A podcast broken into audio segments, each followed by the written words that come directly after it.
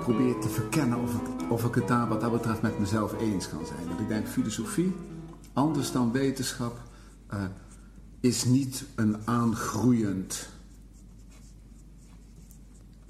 een aangroeiende hoeveelheid kennis.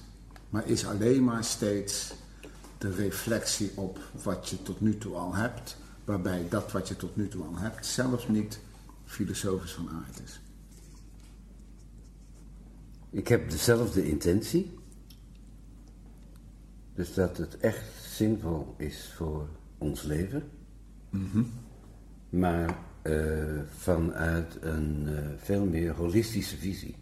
En als we kijken vanuit de traditie van de filosofie, dan zijn vanaf de Griekse oudheid is het altijd gedraaid om twee fundamentele domeinen.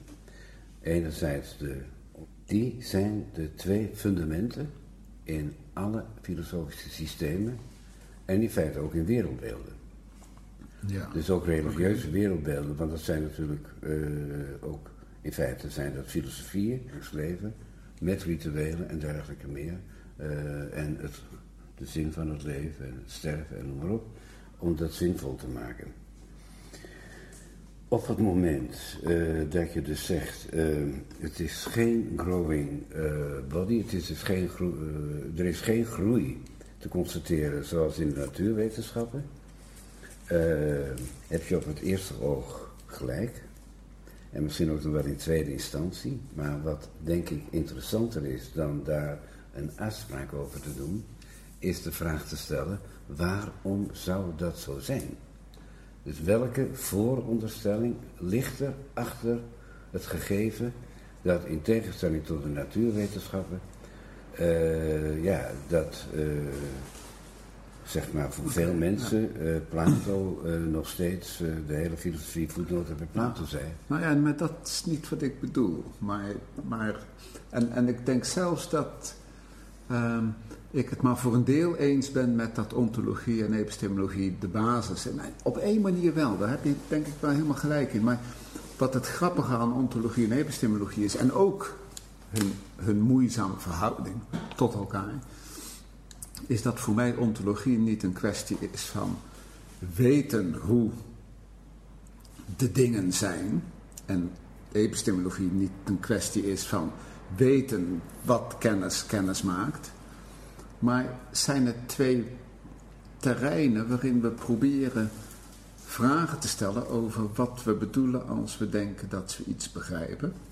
Aan de epistemologie kan we zien.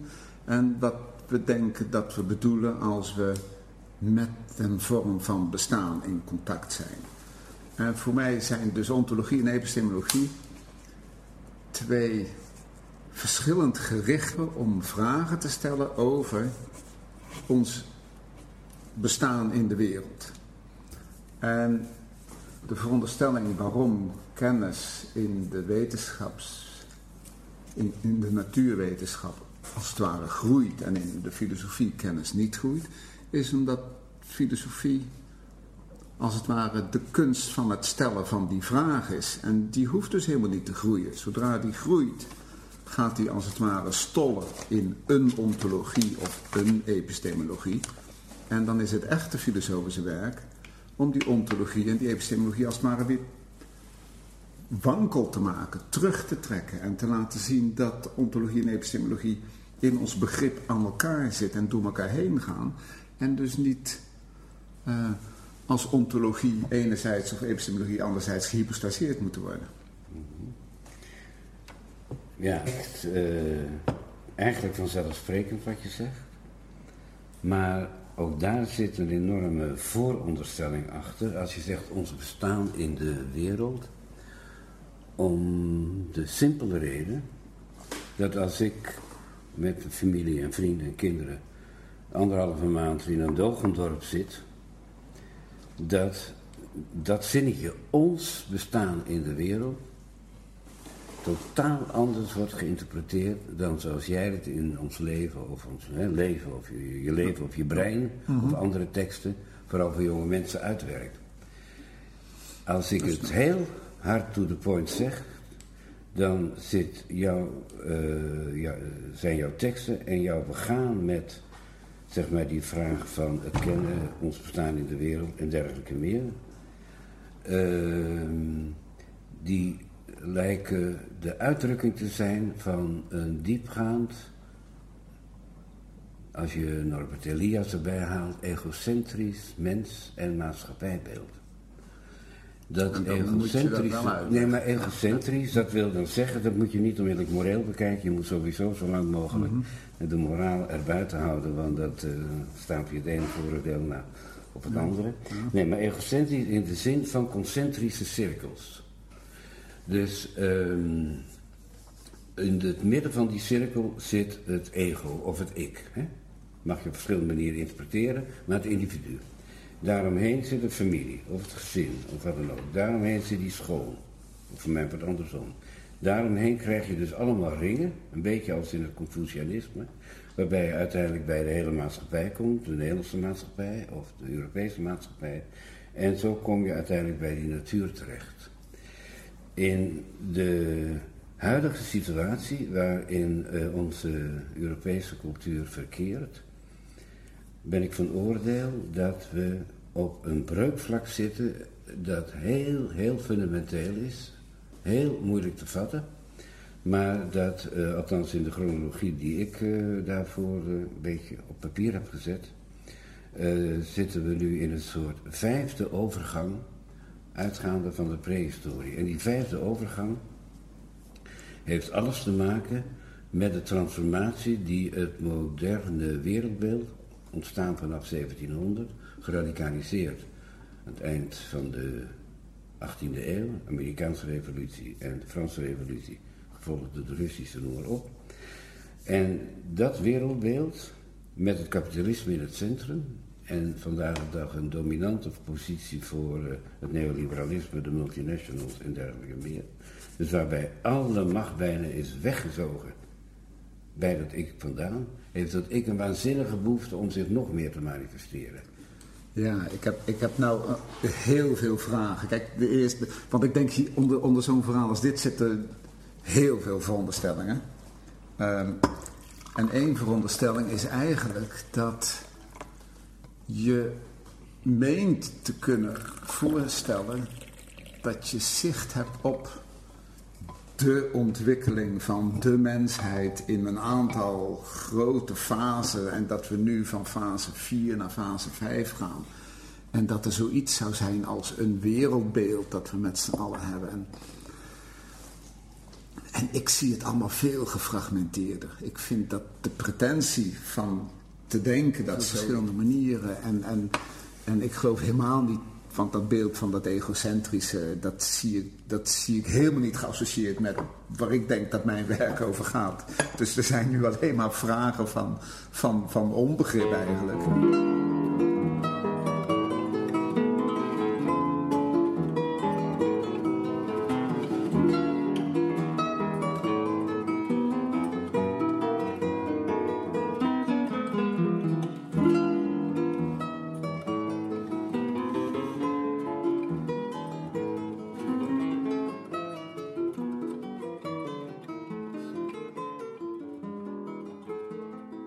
Ik begrijp heel goed dat, dat je. Ja, dat je er zo op reageert. Maar uh, met andere woorden, op het moment dat jij tegen mij zegt dat is een gefragmenteerde wereld, zeg ik dat klopt. Maar die gefragmenteerde wereld speelt zich af in een diepere laag binnen één en hetzelfde ruimte-tijdbeeld. Ja, oké. En dat maakt het proef, uh, als je daar nooit mee bezig bent geweest, is dat buitengewoon lastig in het begin. Maar uh, ik kan je zeggen, uh, daar uh, heb ik veel over geschreven. En één beeld mag heel duidelijk zijn. Vanaf de breuk met de Aristotelische tijdopvatting, hè, die dus op basis van de planeten en dergelijke gevormd was, en die ook gekoppeld was aan de seizoenen in alle culturen, vanaf de breuk met die tijdopvatting door Isaac Barrow, de leermeester van Newton, in Geometrical Lectures in 1693, komt er een rechte lijn een homogene lijn in gelijke delen te verdelen die hier begint en, let wel, tot in het oneindige doorloopt. Ja, het wereld, de wereld of, of mijn bestaan te begrijpen zonder te praten. En ik snap ook dat dat de enorme uitdaging en dat dat de grootste moeite is om te proberen te zwijgen. Maar een van de lastige dingen aan dat zwijgen is dat dat zwijgen moeilijk trans, uh, trans, transferable is. Dus moeilijk over te geven naar iemand anders. Dus de manier waarop ik probeer duidelijk te maken wat ik begrijp van het leven, daarvoor gebruiken mensen nu eenmaal taal. Dat betekent ook dat we al het onbegrip steeds meegeven als we. Uh, en dat betekent voor mij simpelweg dat filosofie altijd maar weer een kwestie van doorgaan is, omdat we proberen het onbegrip dat we iedere keer weer opnieuw creëren, te proberen te overstijgen. Nou, en, en, en nu kan ik denk ik mijn grootste bezwaar formuleren. Te denken dat er één punt is waar we van waaruit we al het onbegrip daadwerkelijk kunnen overstijgen, is een pretentie die ik niet op mag gaan nemen. Dus, dus ik ga akkoord met, ik loop steeds opnieuw onbegrip te creëren en ik hoop dat ik in het... Wat ik dan bedoel te zeggen is niet dat ik het begrijp, maar dat ik veronderstel op basis van het gelijktijdig bestaan, van wat dan ook maar bestaat, en wat we daarvan kennen is een fractie, dat stelt bijna geen donder voor ten opzichte van het totaal. Maar alles wat bestaat en wat we dan doorgaans binnen de filosofie in onze tradities zijn noemen, en in sommige Indiaanse tradities het niet zijn, juist om die spanning te creëren, dat dat zijn evolueert en transformeert, et cetera. Dus het niet zijn of de leegte is eigenlijk de factor van de dynamiek. Hè? Mhm. Een kopje, zegt Woutse, dat, dat leeg is, daar kan niets in. Als het vol is, kan er niks bij. Dus vandaar ook die training in zen-tradities en andere tradities om dat kopje van tijd tot tijd leeg te maken, zodat er weer wat koffie in kan. Ik zal hier wat inschenken. En, uh, en die leegte, die maakt het dus mogelijk dat er transformaties ontstaan via nieuwe ideeën. En als ik nou resumeer waar jij de elementen, hele belangrijke elementen in jouw filosoferen naar voren bracht, dan uh, zijn het waarschijnlijk met name deze twee. Dat je op een bepaald moment uh, zei, ja, uh, er ligt een grens aan die taal van wat die kan uitdrukken. Nou, dat is een heel fundamenteel inzicht.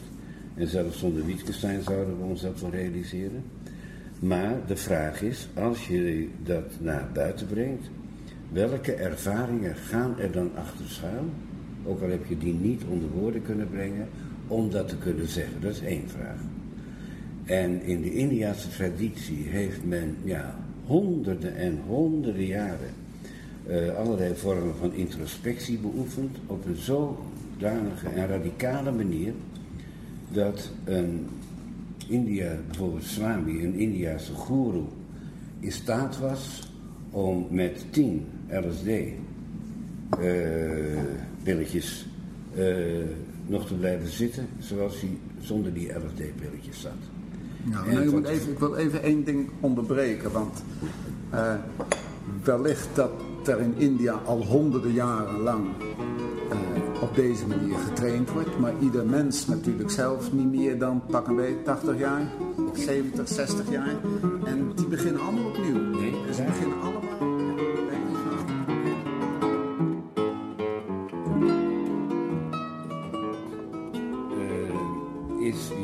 Om iets je verder en complexer en dieper te kijken dan wat daar wordt gezegd en dat zouden we kunnen doen rond het begrip kind dat jij zojuist naar voren bracht.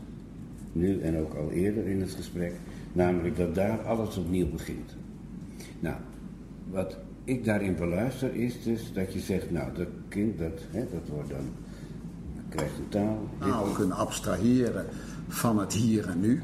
En dankzij de taal het kunnen hebben over wat niet hier en nu is, maar daar en straks en ergens anders. En ook dankzij die taal als het ware op een andere manier ons lichaam in kunnen. Dus ik deel het met jou dat wij dat ons lichaam, maar ik denk niet dat ik dat beter zou noemen. Dus ons lichaam, als het gezond is, vertoont gewoon of is gewoon die hele reeks van processen die dat allemaal zo complex maakt en, en waardoor het zichzelf in stand houdt.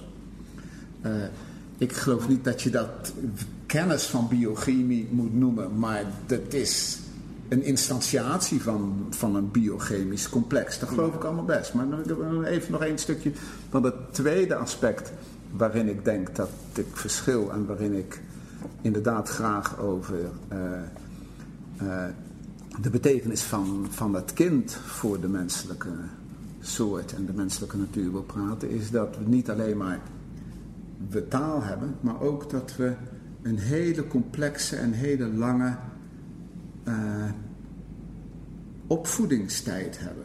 Dat heel kenmerkend voor de menselijke soort is dat twee ouders heel erg lang moeten zorgen voor een klein kind. Dat het kind als het ware zichzelf en, en zijn menselijkheid moet ontwikkelen terwijl het er al is.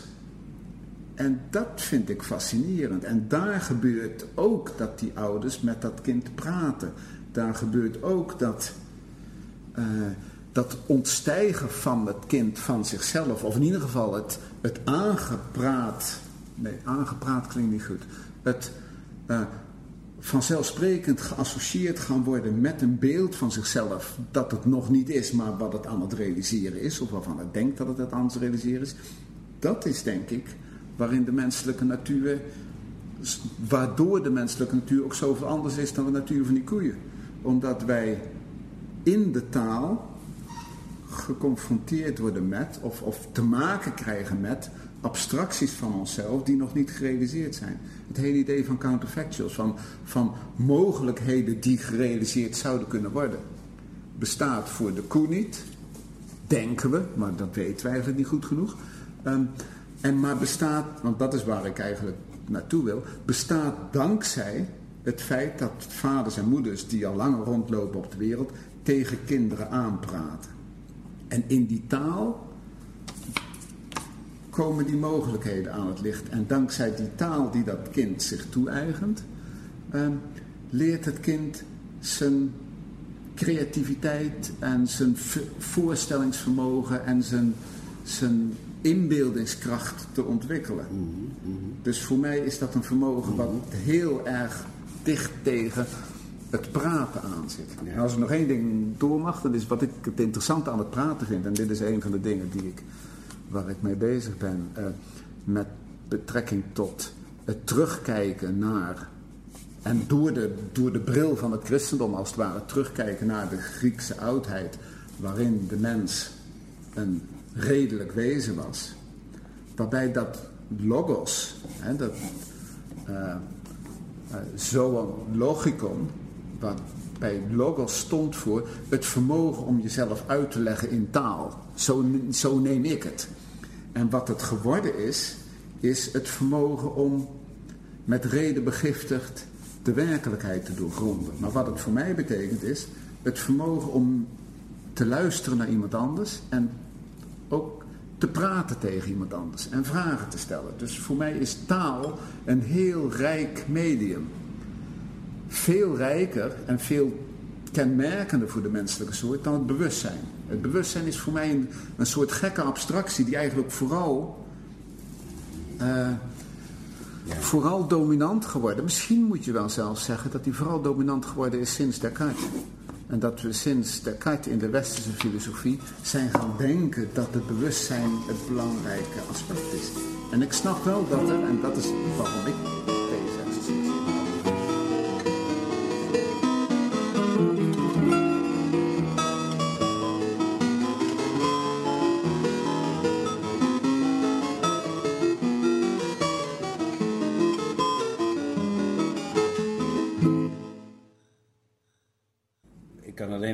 zeggen tegen je analyses van de enorme betekenis van die taal in het proces van, uh, ja, van bewustwording of explicitering en noem maar op. Tegelijkertijd is dat proces ook parallel, als het ware, de gevangenis die vanuit mijn visie langzaam om ons heen wordt geconstrueerd. Mhm. als ik het vergelijk met dat kleine jonge kind. En waar je naar mijn oordeel, Jan, toch een soort ehm, fundamentele omkering, een soort misstap begaat in logische zin. Dat is namelijk dat je de taal dan ziet als een, als een voertuig voor dat abstraheringsvermogen. Maar het is in de kern van de zaak andersom. Doordat het bewustzijn buiten zichzelf kan treden, in de zin van het bewustzijn van de koe, kan die taal überhaupt ontstaan. En een goed voorbeeld is, ik herinner me dat van een verhaal van uh, Poppen dat hij altijd graag vertelde. Helen Keller was doofstom, jarenlang, ze was al volwassen. Maar goed, uh, ze had toch de nodige verzorging en op een bepaald moment stroomt er water over haar hand. Ik ken het verhaal. Exact. Nou, maar het is precies het verhaal wat ik, wat ik gebruik. Ja, want nou, het is wel heel nou, grappig, dus vertel het verhaal. Ja, dan is het inderdaad extra interessant. En ik hoop dat ik het min of meer goed navertel zoals ik dat heb opgepakt tijdens dat debat met van Karel Popper.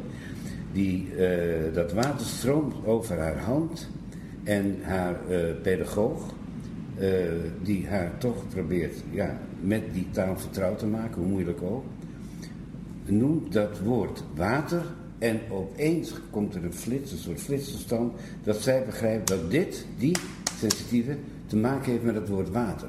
Nou, om die stap te kunnen maken, moet dat bewustzijn een sprong kunnen maken buiten de sensitieve orde. Daar gaat het om. En het getal nul bijvoorbeeld heeft geen enkele relatie tot, tot alles wat empirisch te zien valt.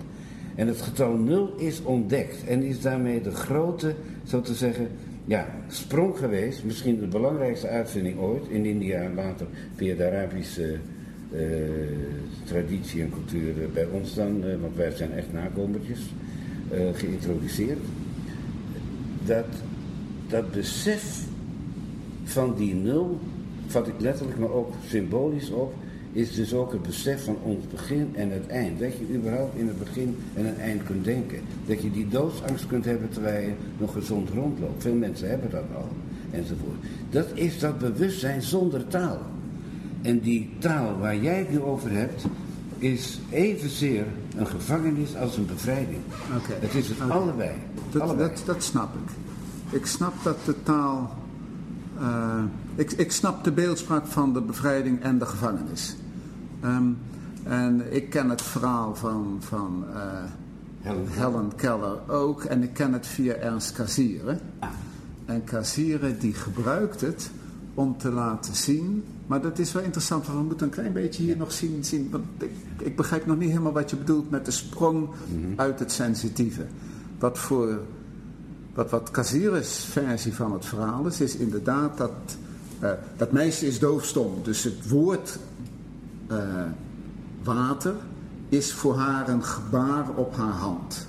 Zo probeert die pedagoog, probeert die Helen Keller vertrouwd te maken met dat de dingen een naam, of dat, de, dat beide dingen, beide uh, ervaringen, bij, bij, de, bij de voor mijn part sensdata of, of de sensitieve input die zij krijgt, daarbij bij de dingen die er dus om ons heen zijn, daarbij horen begrippen. Dat is iets wat die, die juf haar probeert uit te leggen. En ze heeft eindeloos op haar hand al getekend, dit is water. En een ander kringetje is papa. En nog een ander kringetje is mama. En de link, die pakt ze nog helemaal niet. En op het moment dat dat water op die hand valt en die juf op diezelfde hand dat tekeningetje maakt, snapt ze ineens dat die tekeningetjes een abstractie waren voor iets wat er ook is. En, en waar ze dus in slaagt volgens Kazieren is om een willekeurige symbolische combinatie te leggen.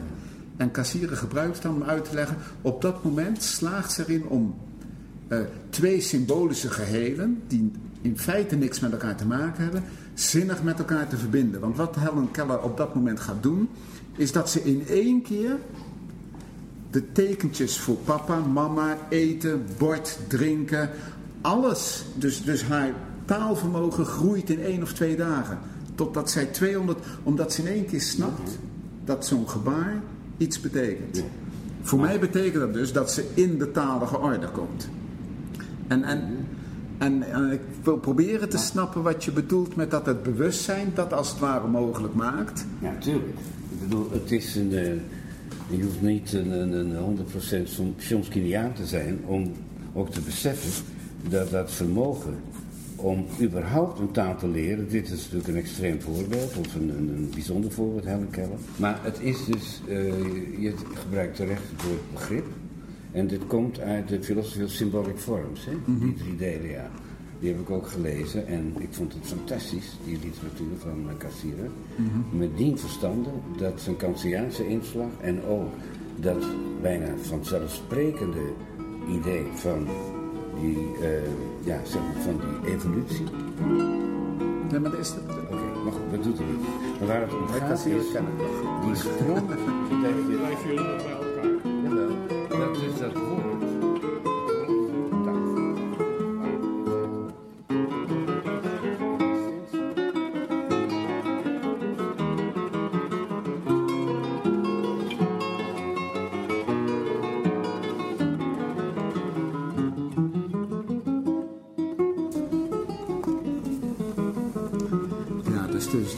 de veronderstellingen die ik probeer. Uh, kijk, ik, ik beweer wel wat filosofie doet, is dat het alleen maar vragen stelt. Tegelijkertijd beweer ik natuurlijk toch bepaalde dingen, namelijk dat wij dankzij de taal in staat zijn om ons tot onszelf te verhouden. En dan besef ik ook dat die taal zowel een gevangenis als een bevrijding is. Um, en dat ik het graag wil hebben over uh, hoe wij ons tot onszelf verhouden. Ik weet niet goed hoe, wat ik nog meer moet zeggen, maar, maar dit, dit, is misschien nog niet genoeg. Dus als, als positiebepaling van wat het wil zeggen om een filosoof te zijn, is om vragen te stellen over de middelen die wij gebruiken om helderheid te scheppen over onszelf en onze relatie tot dat om ons heen wat ons bezighoudt. En dat betekent ook dat dat wat ons bezighoudt soms zich opdringt, zoals jij je bijvoorbeeld nu opdringt aan mij en dan moet ik daar iets mee. Maar soms kan het ook zijn dat dat mij bezighoudt omdat ik erdoor geraakt word en er als het ware zelf naartoe wil. Dus dat er dat ik mijn leven leef in een omgeving die er voor mij toe doet, roept vragen op van op wat heeft die wereld dan voor mij te betekenen, wat heb ik in die wereld te betekenen. En om dat te kunnen articuleren, om dat te kunnen snappen, heb ik taal nodig. En met die taal, uh, die en dat past helemaal bij wat ik beweer. Die inderdaad een bevrijding, maar ook een gevangenis is. Komt in één keer filosofie mee als de poging om die taal zo te verhelderen dat de bevrijdende kracht ervan groter is dan de gevangenisbiedende kracht. Ja, ik wil de vrijheid nemen om um, iets te citeren wat ik in 1971 heb geschreven. En dat is een poging om door de taal heen in de achterliggende orde binnen te dringen via het waarheidsbegrip. Dat waarheid zo goed is om na te streven, wordt het felst verdedigd door de logisch positivisten die ethiek en esthetiek niet onder de waarheid kunnen plaatsen. Maar hun liefde tot de waarheid verraadt dat waarheid voor hen de allerhoogste waarde is, die zij aannemen zonder enige twijfel te voelen. Waarom dan aan de universele waarde van bijvoorbeeld de liefde te twijfelen? Deze filosofen zijn inconsequent en inconsequent zijn is strijdig met de waarheid. Ze zijn metafysici, zoals wij allemaal, maar zonder het te weten. Iets zijn zonder het te willen weten is strijdig met het verlangen de waarheid te leren kennen. Dat het goed is de waarheid te kennen, is de universele, allesomvattende metafysica. Deze metafysica ontkent, is niet meer